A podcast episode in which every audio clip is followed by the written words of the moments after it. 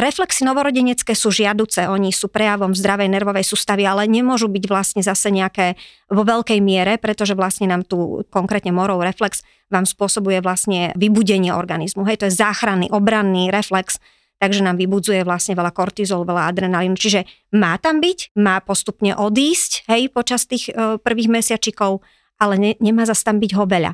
Čiže ja naozaj potrebujem tomu babetku pomáhať, aby prvé tri mesiace bolo čo najviacej v pokoji, stabilné, hej, aby nám vlastne v kľude mohla tá nervová sústava dozrievať, tie novorodenecké reflexie by nám mohli odísť a vlastne nastúpi nám v podstate nejaké budúce vedomé konanie.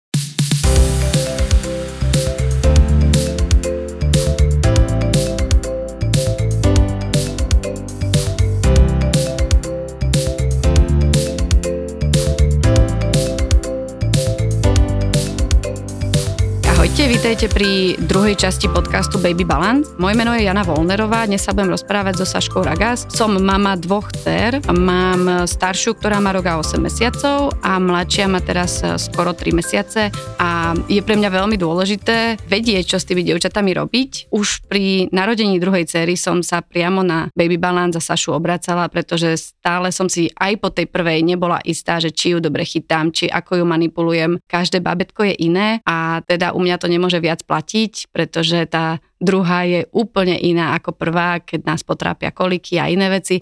Takže poďme sa rovno so Saškou, idem sa jej rovno spýtať, že prečo je dôležitá správna manipulácia hneď od narodenia, a prečo je dôležité chytať za každým a nie len, že raz za čas, e, keď cvičíme s tým bábetkom, ale pri každom jednom pohybe. ahoj Janka aj všetci ostatní a musím sa len pousmiať nad tým, ako hovoríš, že teda každé dieťatko to tvoje je iné, lebo takisto moje dve sú úplne, úplne každé iné a tiež keď sa vlastne stretávam e, s rodičmi, tak môžu mať aj tri deti a každé je iné. A každé vlastne má inú potrebu akoby naplnenia, iné potreby, ktoré ten rodič potrebuje v tom momente riešiť. Tá manipulácia je asi asi dnes taká veľmi viditeľná už a by som povedala, že našťastie aj známa vec, že je potrebná. Táto informácia sa celkom úspešne už medzi rodičmi rozšírila za čo som veľmi vďačná, pretože áno, na správnej manipulácii od začiatku veľmi záleží, aby v podstate potom ten vývin babetka následne akoby napredoval, možno už aj z časti spontánne, správne, dobre, bez nejakých problémov, bez nejakých odchyliek,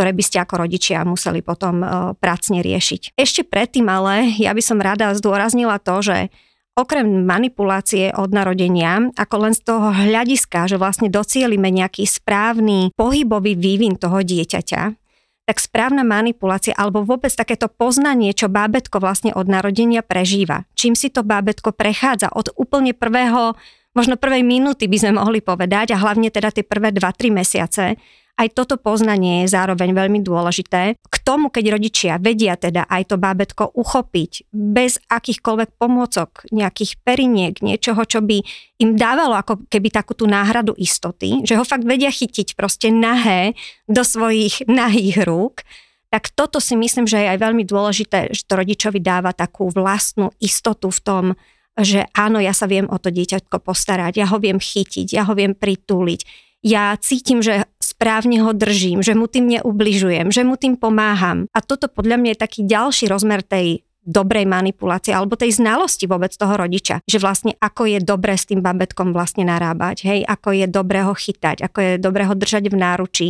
kam ho položiť, kam ho ukladať na spánok, aké sú polohy e, dobré pre to bábetko počas dňa, počas teda nočného toho dlhého spánku a tak ďalej. Takže jedna vec je akoby nastavovať ten správny vývin u toho dieťaťa a to určite e, chce každý rodič.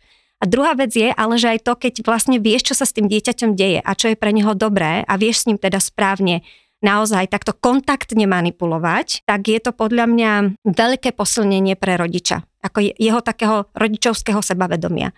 A mne o toto napríklad veľmi prioritne ide, pretože rodičia sú zahltení informáciami, potom naopak zase môžu mať málo informácií, ešte samozrejme aj toto sa môže stať. Môžu byť zmetení z informácií, pretože dostávajú vlastne veľa rozdielných informácií a vlastne také upratanie si a také kritické myslenie v tejto veci je veľmi dôležité v dnešnom období alebo v dnešnej dobe, ako v podstate vo všetkých oblastiach nášho života. Hej? Že, že skutočne musíme už kriticky myslieť, pretože svet je preinformovaný. Takže toto všetko sa dá získať. Správnou manipuláciou teda aby sme to zhrnuli, docielime nielen správny pohybový vývin, aby to dieťatko vlastne bolo dobre symetricky rozvinuté, aby používalo horné aj dolné končatiny, malo správne zapojené rovnovážne teda svalstvo zadnej časti trupu aj prednej časti trupu, pretože vo výsledku je to vlastne taká rovnováha medzi týmito dvoma polami, hej, aby vlastne sa nám rozvíjalo, ale tým pádom aj čo sa týka vlastne zmyslov, pretože bude sa vedieť pootočiť, vyhľadávať si ďalšie stimulácie potom postupne aj samé a prestáva byť na rodičovi závislé. Takže z tohto hľadiska určite tá správna manipulácia je dôležitá a vlastne predchádza vzniku rôznych odchyliek. Hej, ľudia si myslia, že teda tie odchylky, hm, hovorím, je to také viditeľné, najviac môžu vznikať akoby v tom eh, takom eh, pohybovom aparáte a v tom pohybovom prejave, ale ono nakoniec to zasiahne vlastne všetky oblasti toho dieťaťa pretože psychomotorický vývin, áno, tak aj keď stále akoby to prvé je to motorické, ale ono je to skutočne preto, lebo to je to v tom úvode, čo treba akoby prvé úplne správne naštartovať, aby vlastne potom aj to psycho teda krásne nám v súlade sa mohlo rozvíjať.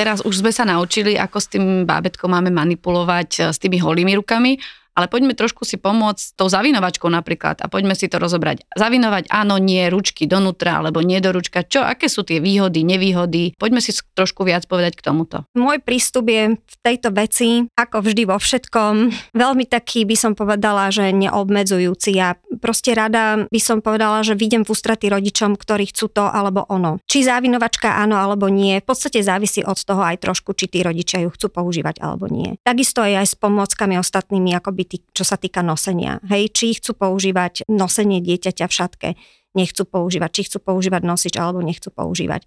Toto sú všetko vlastne oblasti, kde je veľmi dôležité, aby vlastne rodič sa tak nejak ako sám rozhodol, aby mu to bolo komfortné, aby toto rozhodnutie bolo jeho rozhodnutie. Nie rozhodnutie nejakej spoločnosti alebo nejakej skupiny ľudí alebo po prípade možno rodiny, hej, Malo by toto byť rozhodnutie tých rodičov jednoducho. Ako sa oni príjemne cítia, či im je príjemné teda nosiť, hej, či vidia akoby zmysel v tom zavinovaní v tej zavinovačke. Ak pochopí rodič to, ako vlastne bábo má v tých mesiacoch prvých, áno, alebo počas možno, dajme tomu, že tých prvých, hej, ak pochopí, ako, alebo bude vedieť, ako má to bábetko vlastne vyzerať, čo mu má byť poskytnuté. Čiže ak si povieme ten základný fakt, ktorý sme tu už myslím, že spomínali, že bábo prvé tri mesiace nevie ležať na chrbte samé. Áno, používa na to reflexné pohyby, spontánne, avšak nie každé dieťa proste túto fázu vidíme z tej praxe zvládne nakoniec dobre a končia nám detičky asymetricky rozvinuté, hej, čo je problém proste potom z toho hľadiska ďalšieho vývinu. Ak rodič pochopí akoby týchto pár skutočností, hej, čo to dieťa teda nevie a čo vie, tak v podstate ako pochopí, čo potrebuje preto dieťa zabezpečiť. Čiže bábetko nemôžeme odkladať na tvrdú podložku. Pokiaľ sa s ním nehrám, pokiaľ sa s ním netúlim, pokiaľ ho nemám položené stabilne v symetrizovanej polohe, napríklad na svojich nohách e, medzi stehnami, áno. Pokiaľ sa ho nedotýkam a vlastne ho nevyhľadkávam tak, aby vlastne som mu pomáhala tom chrbátiku vlastne to nejako uležať, tak potom ho proste nemôžem len tak ako nechať pohodené na proste nejakej tvrdej podložke. Tvrdé podložky to bol taký trend, akoby uh, už, už dnes dúfam, že historicky, hej, na tvrdých podložkách sa keď tak cvičí s dieťaťom. Ale rozhodne to dieťatko prvé tri mesiace nepatrí na tvrdú podložku pretože sa na nej nevie zastabilizovať. A keď sa to babetko nezastabilizuje, tak vlastne poprvé je predráždené, preunavené, plačlivé viacej. A nehovoriac o tom, že sa vlastne nemusí teda, ako už sme hovorili, naučiť tú stabilizovanú polohu k tomu tretiemu mesiacu, pretože teda vidíme to z tej praxe a môže sa nám to celé vlastne potom zvrtnúť už do nejakej odchylky. Takže ak toto rodič vie, tak potom vlastne už si volí. Chcem ho teda položiť vtedy, keď sa ho nedotýkam, nemám ho na svojom tele, nemám ho na tých svojich nohách, nemám ho na rukách tak, že je v symetrizovanej polohe, tak ho položím kam? Položím ho do perinky, lebo tam mi do tej páperovej, ale to je podmienka, hej, že páper je proste. Ale to môže byť aj perina, ono to nemusí byť perinka. To môže byť proste tvoj podhlavník, hej, to bábo je malinké. Potrebuje len vlastne akoby tým teličkom do niečoho na tom chrbátiku, myslím teda samozrejme, hej, zapadnúť, áno, aby sa tak trošku zanorilo a vlastne mu to pomôže vlastne táto pomôcka, áno, udržať vlastne to teličko v osi. Zároveň sa tam vie hýbať, vie otočiť hlavičkou, vie zdvíhať ruky, vie zdvíhať nôžky, hej, čiže neobmedzuje ho to v pohybe. Ale nemusím to použiť, môžem použiť pokojne aj dojčiaci vankúš, ktorý spojím do podkovy proste a položím si ho do toho, miesto toho svojho kontaktu a toho svojho tela. Alebo na to použijem deku v hniezde, hej, ktoré tiež sa dá na toto využiť. Čiže za mňa ako nie je to nutnosť, počas bdenia sa tu teraz bavíme hlavne, hej, nie je to nutnosť. My potrebujeme doceliť tú polohu, proste tú nápomocnú polohu pre to bábetko. Toto je dôležité. Čiže otázka, či to bude perinka, alebo to bude hniezdo, alebo to bude deka, alebo čo to bude, v podstate sa má podriadiť tomu faktu, že my potrebujeme stabilizovať teličko tomu dieťatku. Hej? Pokiaľ teda hovorím, to nerobíme manuálne. To je prvá vec. V spánku, to je teda tá dilema, hej, že či ho dávať spávať, teda v perinke, nedávať, ako ho dávať spinkávať, áno. Zrejme je, že sú babetka, ktoré sú viacej dráždené svojim vlastne práve reflexívnym pohybom, čiže tie morové reflexy majú viac, by sme mohli povedať ako iné, to je tiež pravda, proste každý máme tú nervovú sústavu inú, aj keď sa narodíme, nie sú všetky babetka rovnaké. Môže to byť spôsobené tým, že sú e, buď trošku majú zvýšené svalové napätie, takže sú tým trochu predráždené a viacej sa nám tam tých reflexov objavuje, majú ich také celkom aj dosť silné tieto novorodenecké alebo primitívne reflexy. Alebo zase naopak, môže to byť také slabšie bábetko, hej, trošku také mekšie bábetko, ktoré práve tým, že nevie sa stabilizovať, tak vlastne ho všetko rozhodí a zase to vyvoláva veľa týchto vlastne re- reflexov. Ako reflexy novorodenecké sú žiaduce, oni sú prejavom zdravej nervovej sústavy, ale nemôžu byť vlastne zase nejaké vo veľkej miere, pretože vlastne nám tu konkrétne morov reflex vám spôsobuje vlastne vybudenie organizmu. Hej, to je záchranný, obranný reflex, takže nám vybudzuje vlastne veľa kortizol, veľa adrenalínu. Čiže má tam byť, má postupne odísť, hej, počas tých e, prvých mesiačikov, ale ne, nemá zase tam byť ho veľa. Čiže ja naozaj potrebujem tomu babetku pomáhať, aby prvé tri mesiace bolo čo najviacej v pokoji, stabilné, hej, aby nám vlastne v kľude mohla tá nervová sústava dozrievať, tie novorodenecké reflexie by nám mohli odísť a vlastne nastúpi nám v podstate nejaké budúce vedomé konanie. Takže to je to bdenie. Na spánok teda, ak sú predráždené tie deti a viacej im svedčí to, že sú v takom objatí, ako keď boli v brúšku, tak potom dajme tomu áno perinka, určite je to teplé, je to e, skutočne taká náhrada, by sme mohli povedať za to brúško, tak ho môžem akoby tak pripnúť do tej perinky, čo určite ja nedoporučujem a nepokladám to ani u týchto viacej takých predraždených detí za potrebné, tiež z tej praxe to hovorím, tak určite nie je potrebné im viazať ruky k telu alebo prípadne až teda extrém, že za telo, hej, plienkou a ešte na to akoby perinku a ešte s tými viazačkami, ak sme kedysi mali toto pokladám za zbytočné, tam chýba niečo iné, treba naozaj v takomto prípade e, zavolať proste, požiadať o vlastne pomoc e, nejakého teda kolegu, ktorý robí psychomotorický vývin, pretože tam to bábetko potrebuje niečo iné, hej, a určite mu potom bude stačiť len také pripnutie voľné tej perinke, kde vlastne sa vie to bábo aj počas toho spánku vlastne trošku pohýbať. Ono má byť uvoľnené, ono nemá byť vlastne v nejakom napätí. Na spánok odporúčame teda polohovanie v týchto úvodoch e, na boky, pretože sa tak veľmi dobre dá polohovať hlavička. To je veľmi významné. Dneska to teda odporúčajú aj v nemocniciach. Dá sa polohovať ale teda aj bez perinky, čiže spať bábetko na boku môže aj bez perinky a môže spať v hniezde napríklad. Tí, čo sú zase napríklad prívrženci spania s bábetkom v posteli ako bed in, hej, tak opäť znova, áno, je to možné, treba zabezpečiť tam proste nejaké také bezpečnostné úkony, hej, určite je dobre, keď má aspoň hniezdočko to bábo, hej, aby tam bolo nejaké to oddelenie, aj keď nie veľké, že dobre, dojčím ho v podstate v polospánku, v ľahu, hej, a tak ďalej.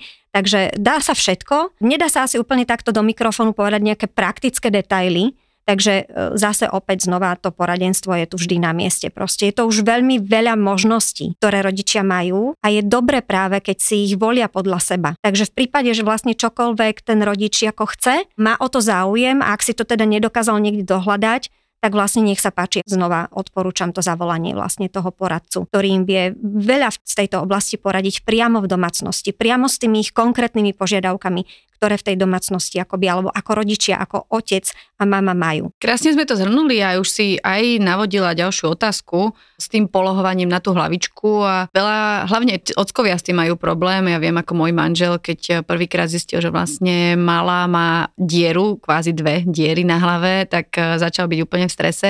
Bavíme sa samozrejme o fontanelách, a, ale aj o tom polohovaní, lebo keď nevieme dobre polohovať, možno je to tým, že sa nezavinuje, nevieme ju úplne napolohovať, to, to bábetko, to dievčatko, v mojom prípade, čo máme, tak e, môžeme mať rôzne aj deformity a skúsme niečo k tomuto povedať, že ako sa starať o tú fontanelu, ako byť e, veľmi, lebo vieme, že vlastne na tých hodinách sa aj preklepkávajú potom tie hlavy, tie nervové zakončenia na hlave tak aby sme viac vedeli a nebáli sa úplne ísť k tým fontanelkám. Áno, tak novorodenec, alebo aj to vôbec ako bábetko práve počas toho prvého roku, toto je taká vec, ktorú teda rodičia vedia. Hlavičku má teda mekú, tie lebečné kosti sú vlastne ešte veľmi také plastické, e, nie sú vlastne pevne spojené, hej, sú tam teda tie lebečné švy, ktoré sú, tie väzivové spojiva sú také veľmi pružné, elastické sú tam tie fontanely, hej, e, najznamejšia je tá vlastne veľká fontanela, ktorá je teda viditeľná vpredu vlastne nad e, čelom babetka. Je to taká skôr taký kopček, by sme mohli povedať, hej, kde teda sú rozidené tie lebečné kosti je to taká vec, ktorú teda rodičia vedia, mm, sú z tej hlavičky celí, akože rodičia taký, práve tá manipulácia podľa mňa veľmi toto ovplyvňuje tie prvé tri mesiace, že to bábo tú hlavu nevie ani držať, hej, nemá spevnené ešte tie krčné svalíky, tak hlava hlava. E, verím, že pre oteckov toto musí byť e, veľ, veľká trauma, ale popravde, keď teda viem správne manipulovať s dieťaťom, tak sa tam vlastne vylúčuje to, že by som mu nejak proste mohla ubližiť. Naopak práve akoby tá manipulácia je tomu dieťaťu nápomocná v zmysle, že ono nie je len v relaxačných polohách, ale aj v takých polohách, kde má výzvu práve na to držanie tej hlavičky, na to precvičenie, ale bez toho, aby sme preťažovali chrbátik. Hej, bez toho, aby vlastne ako v tomto období, kedy teda ešte nemá to posturálne svalstvo vybudované na to, aby držalo chrbát rovno, preto ho nenosíme vo zvislých polohách, tak prakticky, e, aby dochádzalo k nejakej deformite nežiaducej akoby chrbtice do budúcna, tak v podstate sú polohy, ktoré, kde je odľahčená teda tá poloha toho chrbta, ale zároveň môže precvičiť práve tie krčné svaly, medzilopatkové svaly, prsné svaly a tak ďalej. Čiže nosenie, akože máme tam nosenie manipuláciu, hej. Takže tatino sa naučí a nemá potom strach. Je to úplne fakt perfektné, muži vedia výborne manipulovať, sú takí odvážni, majú veľké ruky, silné ruky, hej, tak, takže čo sa týka manipulácie, muži toto perfektne zvládajú. Čo sa týka akoby tej krehkosti tej hlavičky, tá známa vec, teda, že áno, hej, že hlavička je teda krehká, celé bábo je také krehké, hej. Ono totiž to nie len tie lebečné kosti sú krehké, ono celé vlastne teličko ešte veľmi také pružné, vlastne tie kosti nie sú vlastne osifikované ešte, alebo teda osifikácia nie je ukončená. Všetko je to vlastne nastavené na to, aby zvládol organizmus vlastne taký prudký rast, ktorý ho v týchto nasledujúcich mesiacoch čaká. Hej. Veľmi rýchlo rastie vlastne mozog, tým pádom hlava, rastie prakticky teda ale aj celé telo, hej. Čiže ono, celá tá štruktúra toho organizmu je na toto pripravená. Čo sa týka hlavy, tak nejde len o fontanelu, hej. V podstate ide práve ešte aj o tie lebečné švy. Celá hlavička vlastne musí byť schopná kontinuálne, nepretržite rásť. Rastie tak rýchlo, že sú to vlastne cca 2 cm za mesiac, hej. Čiže skutočne ten rast je veľmi veľký. No a je to dôležité z toho hľadiska, že vlastne rastie nám tam mozog. Nositeľ vyšších psychických funkcií, že áno, hej, čiže pokiaľ by nám nerástol, čiže keby sa ten rast hlavičky z nejakého dôvodu zastavil, tak vlastne nám to tlačí, hej, na mozog a samozrejme ovplyvňuje nám to úplne, že zásadne funkciu mozgu. Takže Celkovo nielen fontanela, ale aj tieto lebečné švy vlastne musia byť teda pružné, celá lepka musí byť tak nastavená a, hej, u toho zdravého dieťaťa, aby mohla teda takto prudko rásť. Hej. No a toto je vec ale, ktorú vlastne vám bude kontrolovať pediatr na pravidelných vlastne kontrolách v pediatrickej ambulancii, čiže skutočne toto pediatri sledujú pravidelne. Mám aj bábetka, kde teda bolo odsledované, že treba, neviem, predčasne sa uzavrela fontanelka, hej, v prvých, ja neviem, troch, štyroch mesiacoch a tak ďalej. Naopak zase fontanela, ona sa uzatvára niekde okolo 18. až 20. mesiaca, pokojne aj 14. hej, proste niekde v takom období. Avšak zase tiež nie je dobré, keby sa neskoro uzatvárala, čiže ani skoro, ani neskoro. A práve tento priebeh, ale nielen ako uzatvárania fontanely, ale rastu teda celej tej hlavy je sledovaný teda pediatrom. Určite aj vy ako rodič je dobré, aby ste boli informovaní, že takéto niečo akoby je dôležité. Čo z hľadiska vás ako rodičov je dôležité, ale je práve to polohovanie toho bábetka, obzvlášť práve v týchto prvých mesiacoch, kedy vlastne sa bábo nevie same prepolohovať, že? To je proste človečik, ktorý je položený a tak, jak ste ho položili, tak trošku sa tam síce chrobačik na chrbte pohybe, voľačo, áno, ale neprehodí sa ani na bok, neprehodí sa ani na brúško, Preto aj babetka plačú, že lebo keď toho majú plné zuby na tom chrbte, vieme si to predstaviť celý deň tak ležať, tak vlastne ako zakričia, že halo, prehoď ma, rybku na suchu. Taký chrobák hovorím na chrbate, hej. Tu treba dávať pozor, že ak je to bábo vlastne dlho nechávané v nejakej jednej polohe, to znamená, že celý deň je napríklad na tvrdej podložke na chrbátiku. Potom aj spinkáva na chrbátiku. A opäť ale na v podstate podložke ako matrac e, v postielke, hej. Stále mu vlastne to robí tlak na zadnú časť hlavičky. Problém je ešte ďalší ten, že rodičia by mali vedieť, že vlastne tie prvé mesiace alebo teda po pôrode hlavička je predozadne predlžená, no trošku taká mimozemská ťahá tú hlavičku bábetku dozadu, do záklonu, čo tiež nie je dobré zase z hľadiska zapojenia brušných svalov, hej, ale plus teda mu to aj ťaha tú hlavičku dozadu do toho tlaku. Čiže veľakrát máme zleženú hlavičku zozadu. Keď ešte trošku on potom vychýli hlavku na bok, hej, dá si ju, tak si ju prikloní akoby uškom k pliecku a potom ešte mu to ťahá aj dozadu. Už tá plôžka nevzniká, tá vyležená plôžka už nevzniká úplne v centre e, záhlavia, ale už tak trošku akoby na boku, hej. A to sú tie rôzne zležania vlastne hlavičky tomuto nemusím sa tu veľmi rozvádzať, máme o tom fakt super úžasný článok na našej stránke, vlastne, ktorý napísal naša fyzio Tereska.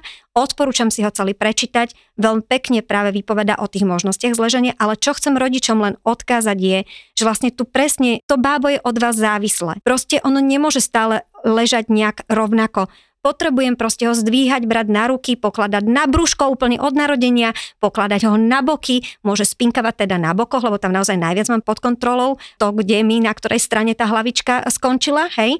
Cez deň zase môže byť ako pod mojou kontrolou na chrbátiku, čiže ja krásne zo všetkých strán budem vlastne to bábetko polohovať a hlavička bude pekne guľatá. Samozrejme, niekedy sú deformity už vrodené. Bábo možno, že nejak ležalo v brúšku, potom môže byť prechod cez e, porodné cesty, hej.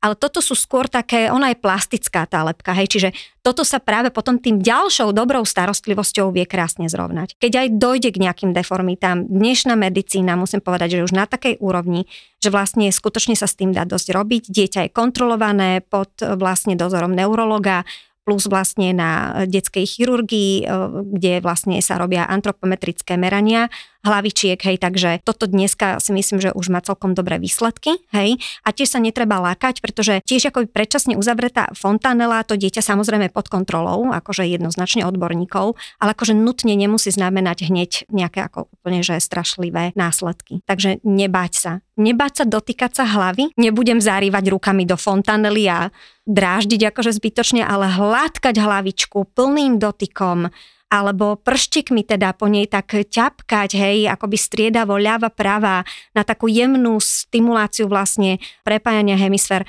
ako proste tam toto môže byť, ja sa toho dieťaťa skutočne môžem dotýkať, jak sa hovorí, od hlavy až po pety a je to práve veľmi dôležité od narodenia na toto myslieť, že ja ako rodič potrebujem vlastne tomu dieťaťu dávať informáciu o jeho tele a o mojej láske prostredníctvom mojich rúk a dotyku.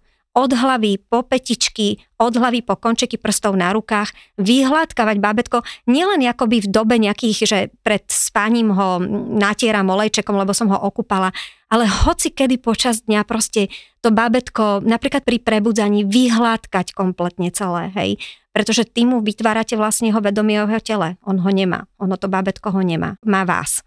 Takže zase v tomto ste nezastupiteľní. Dotyk je nezastupiteľný, hej? Áno, tie uh, prvé deti v tom majú určite väčšiu výhodu, pretože pri tom druhom to nie je až také úplne ideálne, lebo kus ráno vyhľadkávať to malé bábetko, keď ešte ti pobehuje ročné, dvojročné, rok a pol dieťa Musíš okolo si obe teba. položiť, vieš, jak také dve uh, tieto klobásky, hej, a naraz.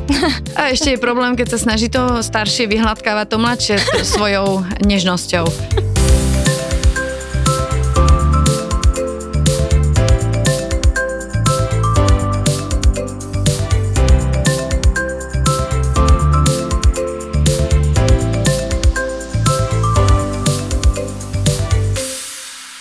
Poďme rovno k tomu, koľkokrát e, do dňa alebo akom čase by si mala mať to bábetko na brúšku, aby si trénoval aj tento hlavičku, ale aby bolo aj zvyknuté že má aj iný tento pohyb a dobre vieme, že aj ten pohyb na brúšku môže napríklad pomáhať pri kolikách alebo pri zastavených prdkoch, tak skús niečo k tomuto povedať, že koľko času tam Hej, má byť? áno, toto sú otázky vás rodičov, koľko, kde má byť a koľkokrát. toto sa veľmi ťažko definuje, že čo a koľkokrát a kde. Hej. Takže skôr by som k tomu pristúpila uh, takým spôsobom, že bábo vás skutočne potrebuje. Kým sa nezačne samé hýbať, v 5 mesiacoch sa začne pretačať vôbec z chrbata na brucho. Hej. Takže sa tu bavíme naozaj o tých prvých 5 mesiacoch. To by mala byť intenzívna starostlivosť. Proste predstava toho napapaného babetka, spokojne ležiaceho niekde na gauči alebo v postielke, to je neviem, prečo sme sklzli do takejto predstavy popravde. Ako, hej. Takže za mňa nie. Preto aj definovať čo koľkokrát je zvláštne, hej, pretože s tým dieťaťom jednoducho treba ho brať na ruky, potom ho nejak pokladáš, hej, už to je pre neho výzva, čo sa týka rovnovážneho systému, keď ho zdvíhaš a pokladáš. Hoci kedy počas dňa proste si ho poguľkam na bok, láškam si k nemu, hladkám ho, mám staršieho súrodenca, no tak hej, skúšam ho poprosiť, že ja budem teda možno spredu hladkať, on možno bude od toho chrbátika, leškať tiež a ja viem, že už keď sú dve deti, tak to chce veľa kreativity. Ťažko dať nejaké návody, lebo presne tá konštelácia tých dvoch detí je veľmi individuálna, aké je jedno, aké je druhé, áno, ale určite čo ja odporúčam je zapájať staršie deti, dávať im kompetencie, ako norme klásť im proste úlohy, dať im prácu, tú starostlivosť o to dieťa čiastočne preniesť, nehovorím v zmysle takom, že ako pracovná sila, hej, ale proste by sa cítili zúčastnené. Pomáhate im tým dozrievať, byť staršími ako keby, byť e, vyzretejšími, prijať tú rolu napríklad staršieho súrodenca. Pretože pre nich to je ťažká situácia. Oni boli stredobodom. Celkom dosť dlho boli stredobodom. A zrazu prijať takúto zmenu v ich nezrelej hlavičke, pretože to sú tiež ešte nezrelé detičky, čo sa týka exekutívnych funkcií, hej, takéhoto spôsobu myslenia, to je tiež ešte bábo, áno? Keď sa tu bavíme o nejakom rozdieli, teda viem, že ho máš aj že dva, aj tri roky, áno? Čiže tu na jediným receptom proste ako zvládnuť ako tento rozdiel medzi tými deťmi a mať ich naraz doma a aby prežili je skutočne, že to staršie sprítomňovať, dávať mu teda kompetencie, dávať mu úlohy, samozrejme, čoho je individuálne schopné. No a Koľkokrát s bábetkom, to je nepretržitá vlastne taká kontinuálna starostlivosť. Znova, hej, zdvíham ho, pokladám ho, mám ho chvíľu na chrbátiku, potom si ho dám chvíľu na bok, potom ho chvíľočku dám na brúško, tá kauza s tým brúškom, hej, koľko, má tam vôbec byť? Áno, máme rodičov, ktorí nedávajú na brúško, dávajú ho až skutočne po nejakých mesiacoch. Nie je to dobré, lebo to bábo pod vašim dozorom na brúšku proste má byť v bdelom stave od narodenia. Je vtedy dobré, keď je na pevnej podložke.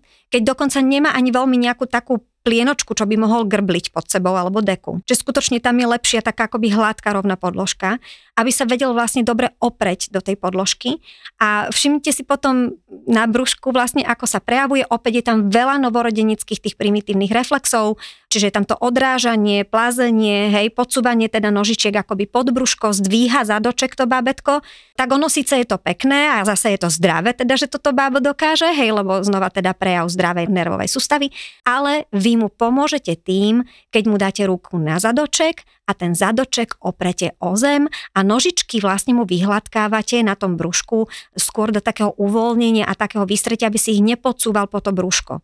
A tam normálne uvidíte, ja keď tento úkon spravíte, ako mu to umožní vlastne sa potom viac zapreť teda do tej hornej časti tela, ktorá vlastne, čo sa týka vertikalizácie, hej, tak to je tá časť tela, ktorá sa má začať zdvíhať od podložky, nie zadoček. Zadoček príde na rad niekde v 8 mesiaci, hej, čo je ďaleko, ďaleko.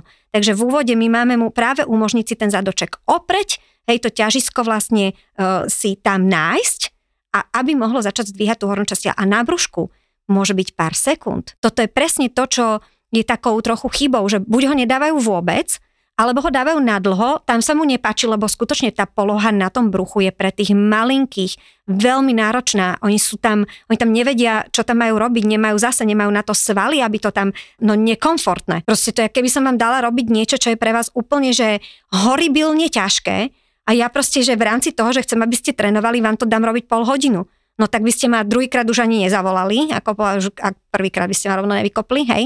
Čiže nie určite pre vás by bolo tiež priateľnejšie, že vám to dám robiť 5 minút, potom si vydýchnete a zase vám to dám robiť. A teraz preto bábo nehovorím 5 minút, hej. Bábo sú normálne kľudne sekundy. Proste dám ho tam, spravím mu to, že zadoček, nožičky, vyhľadkam si ho tam, trošku mu môžeme vysunúť ručičky, trebárs tak, aby laktiky boli pred ramienkami, fakt tomu malinkému, hej. On sa tam trošku potrápi, ono je to také zlaté, vtipné, ak tam sa snaží tú hlavičku zdvíhať, tak mu tak padá, že pár sekúnd a ideme odtiaľ preč, koniec koncov. Najviac prínosné pre to dieťa je práve to pretáčanie to menenie tej polohy. A nie to, že ja ho tam do zúfalstva trápim na bruchu, kým to tam nevytrenuje, hej? A nepovieme, že ja už tam 5 minút vydrží. On tam vydrží časom. Takže skutočne zo začiatku radšej voliť tú cestu veľakrát a nakrátko. Hoci kedy proste počas dňa, ale nakrátko, hej. A tie podmienky, že ako na brucho ho nedávam do periny. Tam patrí na chrbátiku, áno. Na boku tiež tak proste, aby samozrejme mal voľné dýchacie cesty, že? Ako proste vždycky s takým normálnym sedláckým úsudkom by som povedala. Tak ja vždy uh, si predstavím, ako ja by som vydržala v tej polohe a ako dlho asi, lebo...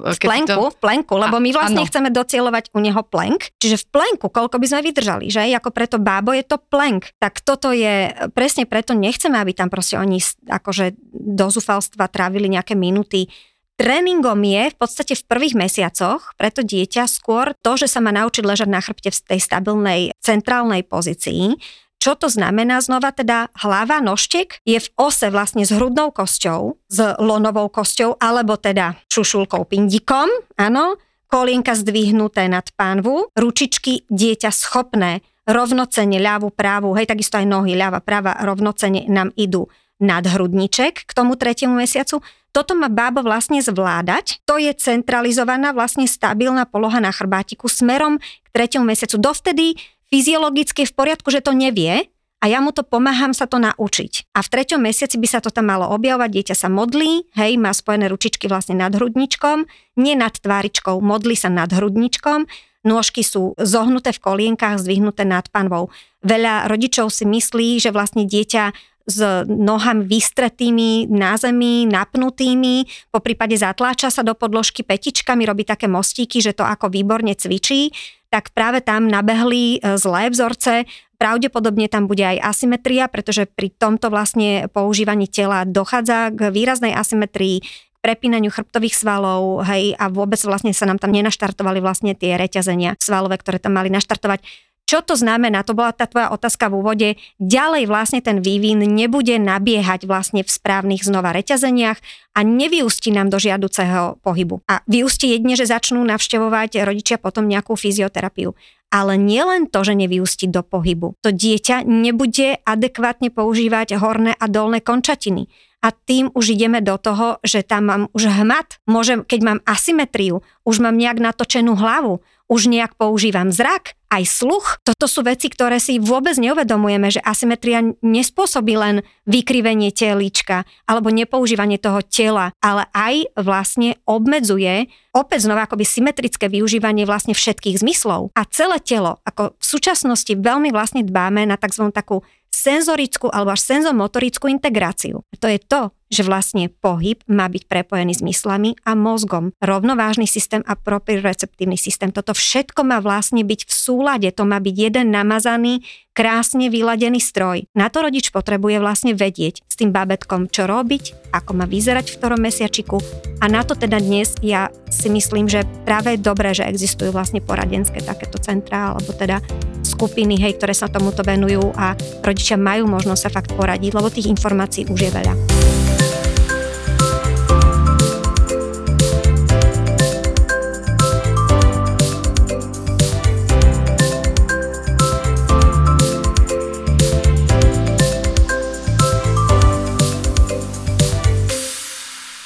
Tak je super, že Baby Balance robí aj individuálky, e, že rovno vlastne lektorka príde k tebe domov a povie ti, že ja neviem, tu máš e, príliš veľa, hniezdo máš dané blízko pri telke, robí ti tie podnety a to bábetko je predráždené, lebo má tu takéto podnety. A, takže to individuálne poradenstvo je takisto veľmi dôležité, ktoré poskytujete a ja som teda mala to šťastie, že si prišla k nám a povedala si nám čo a ako a že teda ty nemôžeš cvičiť ešte s tým maličkým bábetkom, ako si bola zvyknutá pri tej staršej, lebo teraz e, má takéto problém a my teda máme kolikia. A veľakrát si mi povedala len, vieš, tak musíš to prežiť, teraz e, ju nosiť a teraz zmeniť tú polohu a hľadať tú polohu, ktorá je vhodná, ale čo keď to nie sú koliky len to babetko proste potrebuje ten pocit. Ako viem toto rozlíšiť? E, viem, vieš mi to takto ako e, nejak špecifikovať, že keď už to babetko prekladám z toho klbička, už keď náhodou, že drží pekne hlavu do toho klokana, že už možno chce byť len nosené, ale neboli ho to brúško? To, že prečo vlastne je malé babetko prvé 3 až 6 mesiacov, prečo pláče, tých možností je veľmi veľa. A niekedy ich skutočne hľadáme, tak vzájomne akože aj my, čo robíme poradenstvo odborníci a hľadáme ich spolu vlastne s rodičmi. Pretože naozaj to môže byť proste čeličo. Dieťatko môže byť predraždené zvýšeným svalovým napätím. Môže byť predraždené práve slabším svalovým napätím. Môže byť predraždené tým, že je prestimulované napríklad, hej. Takže áno, starší súrodenec, e, príliš veľa e, stimulov, hej. E, za to nikto ako nemôže, samozrejme, to bez vyčitky, hej môže byť, že vlastne jeho nervová sústava je proste taká, že potrebuje ešte dozrieť. Jednoducho potrebuje veľa, možno práve by bolo dobre veľa spánku na to dozretie, hej, veľa takého naozaj nájsť akoby pokoja, aby v podstate to dieťatko sa mohlo po tejto stránke zastabilizovať. Áno, môže to byť aj, že tráviace problémy, že skutočne proste niektoré detičky to dozrievanie aj po tejto stránke chvíľku trvá. Rozlíšiť jedno od druhého veľmi ťažké, jasné, treba asi potom veľa sa s rodičmi vždy rozprávať, že vlastne aké tie prejavy tam teda sú, akých situáciách. Musíme si to bábo ochytať napríklad teda, hej, že, že aký je to typ bábetka, aby sme teda postupne vôbec nejako k niečomu mohli prísť. Nie je to vôbec exaktné, nedá sa jednoducho tak nejak, že no tak tebe plače, tak toto, hej, nie je to tak. Určite čo pomáha, ale zase keď to z tej praxe akoby zoberiem, tak áno, hľadať musíme. Dobre, musíme to veľmi individualizovať a hľadať. Koliky sú teda, keď sú opakované, že ako objavujú sa nám niekoľko dní, proste opakovanie, to dieťa akoby pláče, hej, a tak ďalej. Potom samozrejme, čo ti to potvrdí je to, že keď teda voľa, čo sa ti podarí urobiť, tak proste si pukne, áno, pukne si niekoľkokrát, prípadne sa až po uh, vylúči, hej, a potom je teda nejaký kľud. Tak dobre, tak by sme mohli povedať, že jasné, tak toto boli tráviace problémy. Pokiaľ je to ale bábo, ktoré proste prestane plakať, lebo ho zoberieš na ruky, tak to asi nemusí nutne byť proste o tom, že koliky. A je to skôr ako bábo, ktoré potrebuje byť stimulované proste týmto kontaktom fyzickým, možno zažívalo veľmi veľa pohybu v brúšku a to vidíme teraz dosť, že to majú druhorodičky, pretože jak sú aktívne s tým prvým dieťaťom, vlastne už nemajú nejakú kancelárskú prácu, alebo vôbec však my dospelí, akože zas až toľko sa akoby nehybeme. Zažíva to dieťa e, v tom brúšku veľa pohybu, ako keby sa toho dožadovalo aj proste po tom narodení. No a ja sa snažím teda, viete, dobre vás rodičov presvedčiť, že v tých prvých mesiacoch proste tým, že aj tie odpovede sú také neexaktné, tak treba proste ísť vylúčovacou metodou. Keď by bolelo brúško, hej, tak viem masírovať, viem si kúpiť olejček, použijem teda antikolikovú masáž, čo vieme naučiť samozrejme ľudí. Veľmi, veľmi pomáha manipulácia, proste naozaj prekladanie toho bábetka z jednej pozície do druhej, do tretej a znova späť. Akože toto mi nikto nepovie, ja keď to bábo chytím a ho párkrát poprekladám, tak sa mi proste urobia veci v náručí, hej, Takže naozaj to funguje, viem tak tomu pomôcť a tým pádom mám recept, Akože celkom na toto si myslím, že mám recept. Horšie je to s tou takou e, práve tou potrebou tej stimulácie nosením, že tam naozaj není iný recept, len to, čo vás presvedčam, no proste prvé tie mesiace potrebujete sa tomu bábetku prispôsobiť. Proste potrebujete mu dať to, čo si vyžaduje.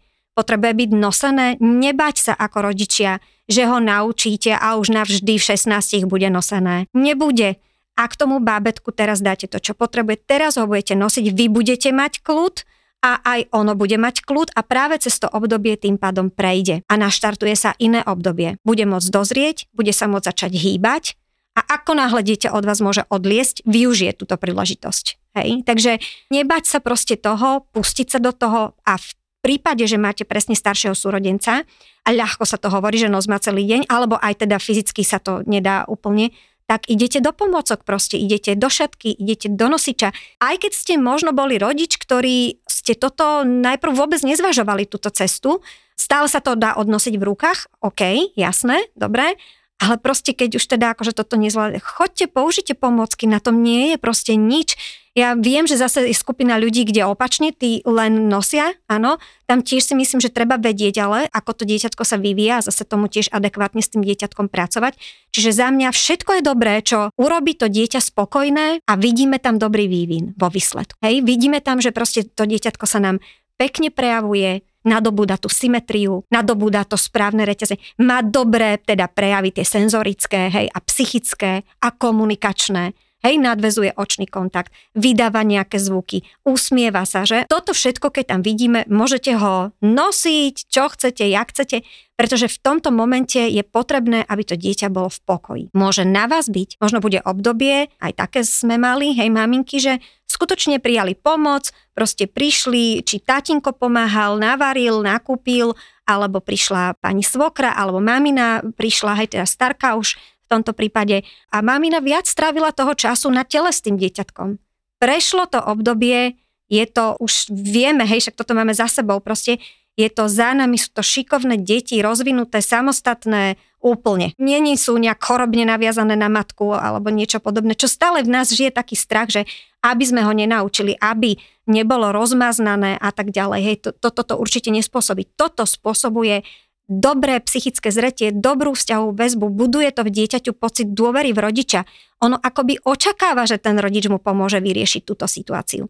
Zase na druhú stranu, rodič by nemal hľadať riešenia nejaké také v zmysle akoby nejakých náhrad za seba, pretože to nefunguje. Hej? Náhrada za rodiča neexistuje. Podľa mňa, ja si myslím osobne, že v žiadnom veku, keď to tak teraz aj sama hodnotím ako mama, prvá vec. A druhá vec, to dieťa totiž to, vy keď napríklad robíte presne tú manipuláciu a tú starostlivosť, tak ono sa svojím spôsobom na tom podiela. Ono to nerobíte len vy, ale robí to aj to dieťa. Pri tom nosení ono reaguje proste, hej, pri tom prekladaní, áno, pri tom, že sa mu prihovárate a tak ďalej. Čiže ono na tom participuje a je to vlastne budúca spolupráca. Takže není to úplne len potom o vás, je to o takej spolupráci, no a je to pracné, akože nikto nehovoril, že rodičovstvo je akože medlizať. Ale zase tá odmena potom za to, že keď skutočne sa vám to nakoniec podarí, pretože týmto prístupom sa to podarí. Je to obrovská radosť, keď sa pozeráte, vieš, vidíš staršiu, že? Ako je to, je to nádherné proste, keď tie deti potom už same urobia to, same urobia tamto, obúvajú sa, tie výsledky, no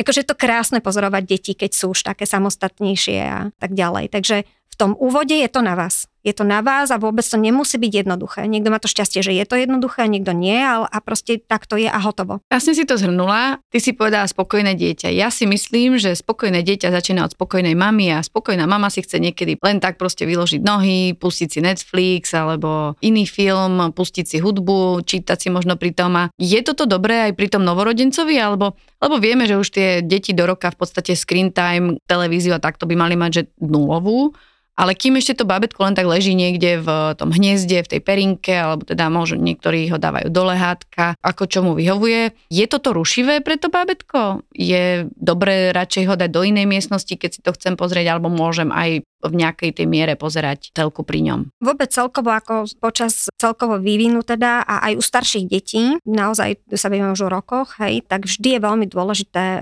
vnímať tú súčasnú dobu z hľadiska toho, že málo stimulácie, akorát stimulácie, veľa stimulácie. Tak toto je znova taká nástraha vlastne tejto doby. Máme možnosti kupovať všelijaké úžasné hračky, úžasné teda pomocky, tie až by som povedala náhrady teda za rodičov, hej. Máme možnosti fakt pre tie deti kade čo zabezpečiť, ale treba si na to naozaj dávať pozor. Nič nenahradí rodiča proste, bodka. O tom podľa mňa je celá napríklad Montessori pedagogika jednoducho. To je, vy ste vzor, vás nahradiť sa nedá, pretože vy ste vzor, vaše konanie, vaša práca, hej.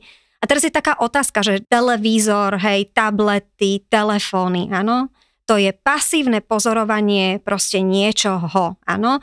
Nech akokoľvek je interaktívny ten program, proste je to, to dieťa je v pasívnej pozícii. Pre malé dieťa si myslím, že je to doslova rušivé, že to nie je vôbec vhodné. Mali by si toto uvedomiť rodičia, že pokiaľ spí a je v inej miestnosti, tak jasné, tak si kľudne pozrieš dokument, hej, alebo proste seriál, alebo čo ale pokiaľ je v tej miestnosti, nemyslím si, že to patrí proste ako taký podmas k bdelému dieťaťu, akéhokoľvek veku, ani teda novorodenca. Nemyslím si, že to je vhodné za mňa. Hej? Proste ono to vytvára šum, vytvára to istú aj takú energetickú nejakú stopu a toto nie je dobré. Ak to dieťa je položené napríklad niekde na gauči, môže to vlastne spôsobiť aj to práve, že sa pozerá stále tým jedným smerom. Býva to veľmi silná práve stimulácia.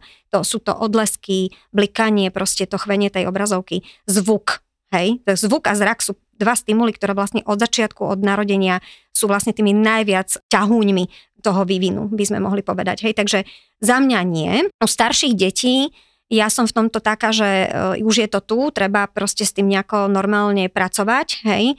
Takže e, pod kontrolou, ak to je, ak ja to použijem znova ako taký istý nejaký nástroj, že ja neviem, pustím mu rozprávku a keď skončí rozprávka je to už e, komunikačne verbálne dieťa, tak sa s ním viem o tej rozprávke porozprávať. Ešte dokonca, keď budem klásť otvorené otázky, tak ešte prebudzam voľaké kritické myslenie a už z toho mám celkom dobrý edukačný nástroj. Takže dá sa aj rozprávka, pozretie rozprávky, nejak časovo teda obmedzené, hej, dá sa využiť ako na, na vlastne dobrú výchovu, ale má to byť regulované, to je prvá vec, má to byť potom podľa mňa takto vlastne ďalej použité, hej, a môžeme si to pozrieť spolu a porozprávať sa o tom teda, hej. Čo by to nemalo byť, je vlastne to odkladanie dieťaťa. Toto je ten rozmer, ktorý asi nie je úplne správny. Aj keď samozrejme, že každý zúfalý rodič k tomuto vždy ako nakoniec nejako akoby pristúpi, ale pokiaľ je to vedomý rodič, tak vie, čo robí, hej, a nebude sa to snažiť akoby do nekonečná opakovať, ale skôr je to taký úlet, to môžeme nazvať, hej. Ale vedome s tým pracovať je veľmi dobré. Ako neodkladať deti k tabletom, ak um, treba si uvedomiť, že robíme z toho dieťaťa pasívneho pozorovateľa, príjimateľa, pasívneho príjimateľa. A to je to, čo presne podľa mňa nechcete. Vy chcete, aby dieťa vlastne bolo aktívnym vyhľadávačom informácií aby bolo aktívnym skúmačom sveta okolo seba. A toto v ňom zabíjate. Učite ho, že je veľmi príjemné príjmať. Sedieť, nič nemusím robiť, len a je to veľmi príjemné. Ako poznáme to, že aj sami na sebe. Je to veľmi príjemné. Niekedy zvolíme aj my, že a nie ideme čítať, radšej si niečo pozrieme, to také veľmi príjemné len tak ako prijímať. Zoberme niekedy, keď my pozeráme také dokumenty, koľko si z nich zapamätáme, na rozdiel od toho, keď si to v tej knižke akoby čítame, nemá to taký efekt. Z hľadiska učenia vývinu reči nula. Toto sú znova náhrady, ktoré ne, nás nenahradia. A čo tak hudba? Hudba jasné, púšťa sa muzička, príjemné na počúvanie, toto je podľa mňa trošku iný parameter, hej, pretože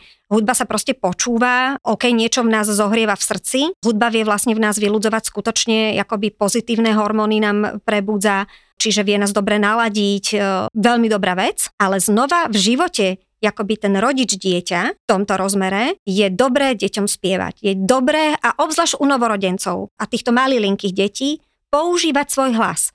Pretože napríklad hlas a vaša vôňa, to je to jediné, čo ten novorodenec vlastne po narodení pozná. Hej, vôňu pozná cez plodovú vodu, vy mu voniate, tomu to pripomína, mliečko pripomína a váš hlas pozná. On moc toho iného nepozná, vašu tvár nepozná, hej, vaše dotyky nepozná, nič nepozná, ale váš hlas pozná nebáť sa používať svoj hlas, prihovárať sa dieťatku. Keď teda, neviem, no ste utrapení z toho, že strašne zle spievate, no tak recitujte, hej, recitovať už to dokáže, ako rozprávame každý, hej ale inak za mňa nebať sa spievať ani falošne tomu dieťaťu, je to fakt úplne jedno, proste to, to nepokazíte mu, akože keď raz má byť hudobník, bude hudobník, aj keď vy ste úplne škripaví. Ale určite je dobré nielen púšťať teda tú muziku, ale aj si spolu zaspievať, to je, to z toho bude spolu si zaspievať teraz. Na to treba myslieť, že to bude, že spolu si zaspievať. Už tu sedia sa u nás klepú v tom prípade.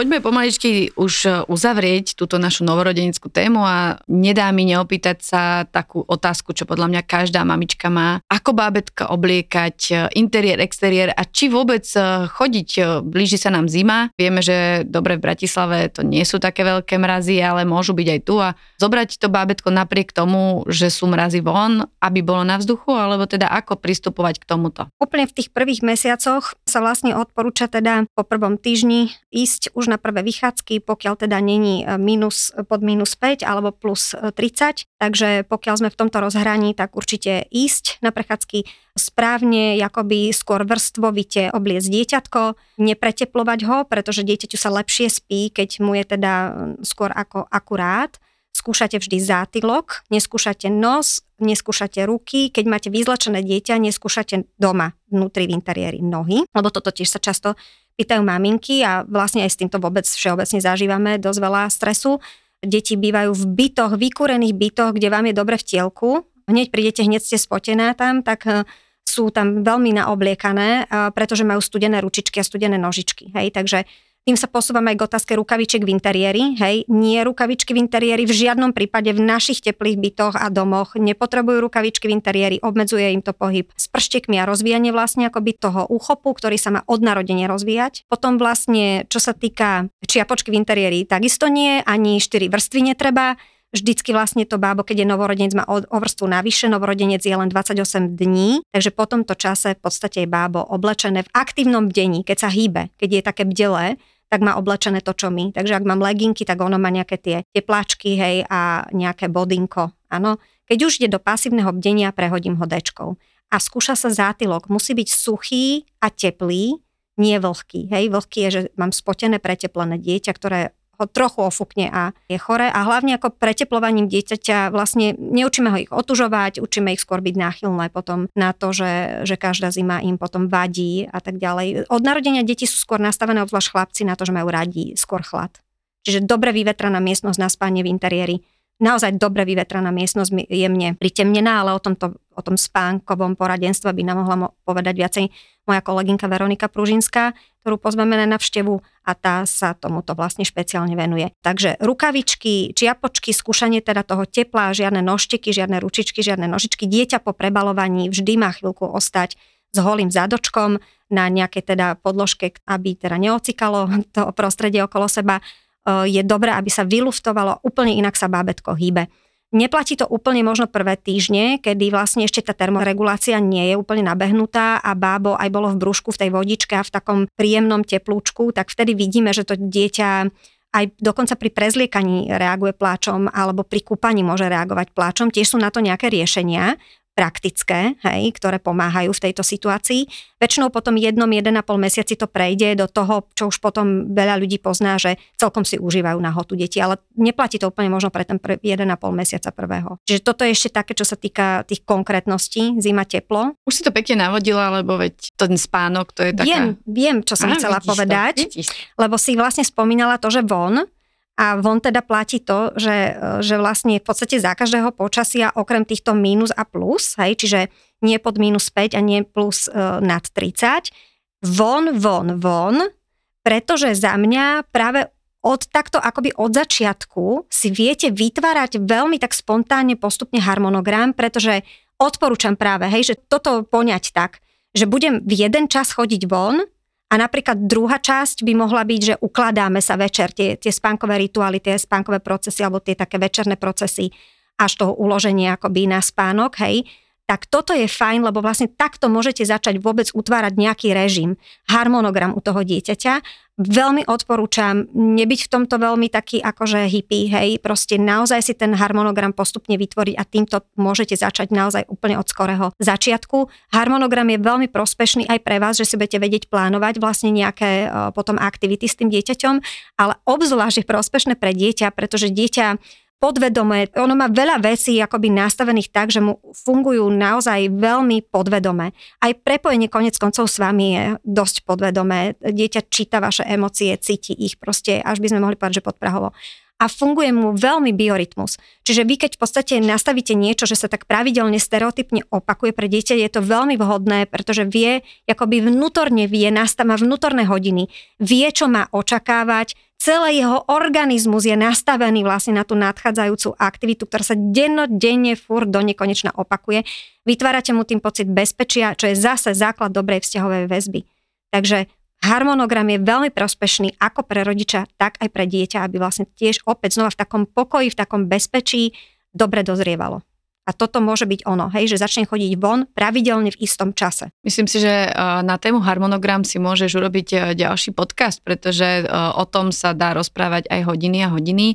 Takisto už si to na, naznačila, že bude sa robiť podcast so spánkovou poradkyňou, pretože ten spánok novorodencov je výborné, máme tie tabulky, však každý ich poznáme, že novorodenec od jedného mesiaca do dvoch spí toľko a toľko a potom príde realita a zistíš vlastne, že áno, možno, že spí toľko hodín, ale spí ti 20 minút teraz, potom 20 minút neskôr, tak e, je krásne, že teda poslucháči sa môžu tešiť na ďalší podcast, pretože aj ja už sa na ňo teším. Môžem si písať, koľko to bábetko spí, ale skutočne to asi není tá tabulka, čo si predstaví, že No, babetko nakojíš, prebalíš, položíš a spinka. No, realita je iná a teším sa na podcast s Veronikou, kde si toto rozoberete. To je znova presne tak, že aj celé spánkové akoby poradenstvo, tiež znova to nie je exaktná vec, proste nedá sa jednoducho povedať, že takto to budeš robiť a takto to bude veľmi znova individuálne to treba riešiť jednoducho, hľadať tie, vyberať z tých vhodných asociácií, lebo sú vhodné a nevhodné spánkové asociácie, riešiť tam proste to e, spanie akoby cez deň, hej, aby potom bol navodený dobrý ten nočný spánok. A tiež znova je to kumšt, kde je dobré proste, že existujú ľudia, ktorí sa špeciálne tomuto venujú. Lebo naozaj, keď dneska teda chceme sa venovať detičkám v zmysle prevencie. Chceme im vytvoriť naozaj prostredie tou našou starostlivosťou, vytvoriť skutočne podmienky, aby mohli efektívne svoj vývin vlastne využiť vo svoj prospech, hej, čo raz nám naozaj všetkým veľmi pomôže, všetkým, celej spoločnosti tak je veľmi dobre sa zaujímať a riešiť to. A je fajn, že vlastne už, už takéto možnosti e, dnes sú a možno radšej investovať do tohoto, ako teda do nákupu všetkých možných náhrad za rodiča, ktoré reálne vlastne nepotrebujete. Takže s týmto by som sa aj ja asi možno dneska rozlúčila. Veľmi pekne, Janka, ďakujem za tvoje otázky. Ty patríš medzi práve tých vedomých rodičov, ktorí sa snažia tomu celému porozumieť a pre nás je radosť vám odpovedať. Tak my dve by sme mohli na túto tému tu ešte hodiny rozprávať. Ja myslím, že čo si môžu posluchači najviac zobrať je hlavné posolstvo, ktoré už eh, druhýkrát eh, zaznelo nielen tento podcast, ale aj ten predošlý. Rodiča nič nenahradí